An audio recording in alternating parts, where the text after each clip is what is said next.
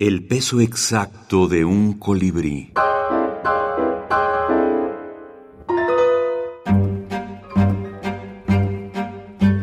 Penélope en la minificción. Penélope en la minificción.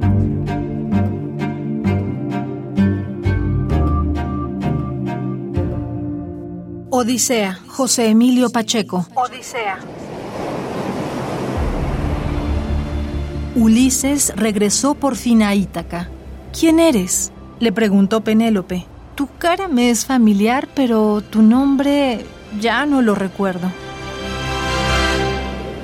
Sobre Pacheco también podría decir que, que me leí toda su obra, no fue, fue un trabajo maratónico y sorprendentemente también encontré este minificción entre todo su entre toda su utilería de artículos, ensayos, eh, novelas, cuentos. También tiene una pequeña este, sección, ¿no? Es muy especial dedicada a, a minificciones que se encuentra compilada en un libro que se llama La sangre de Medusa y otros cuentos marginales.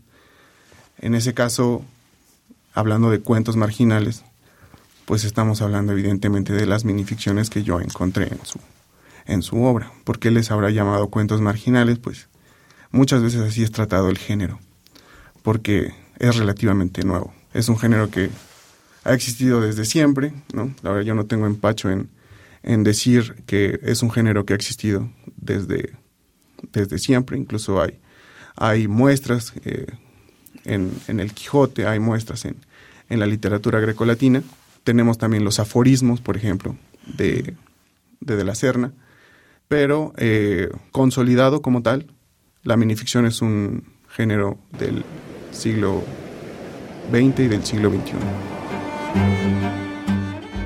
Alejandro Gutiérrez, autor mexicano, minificcionista.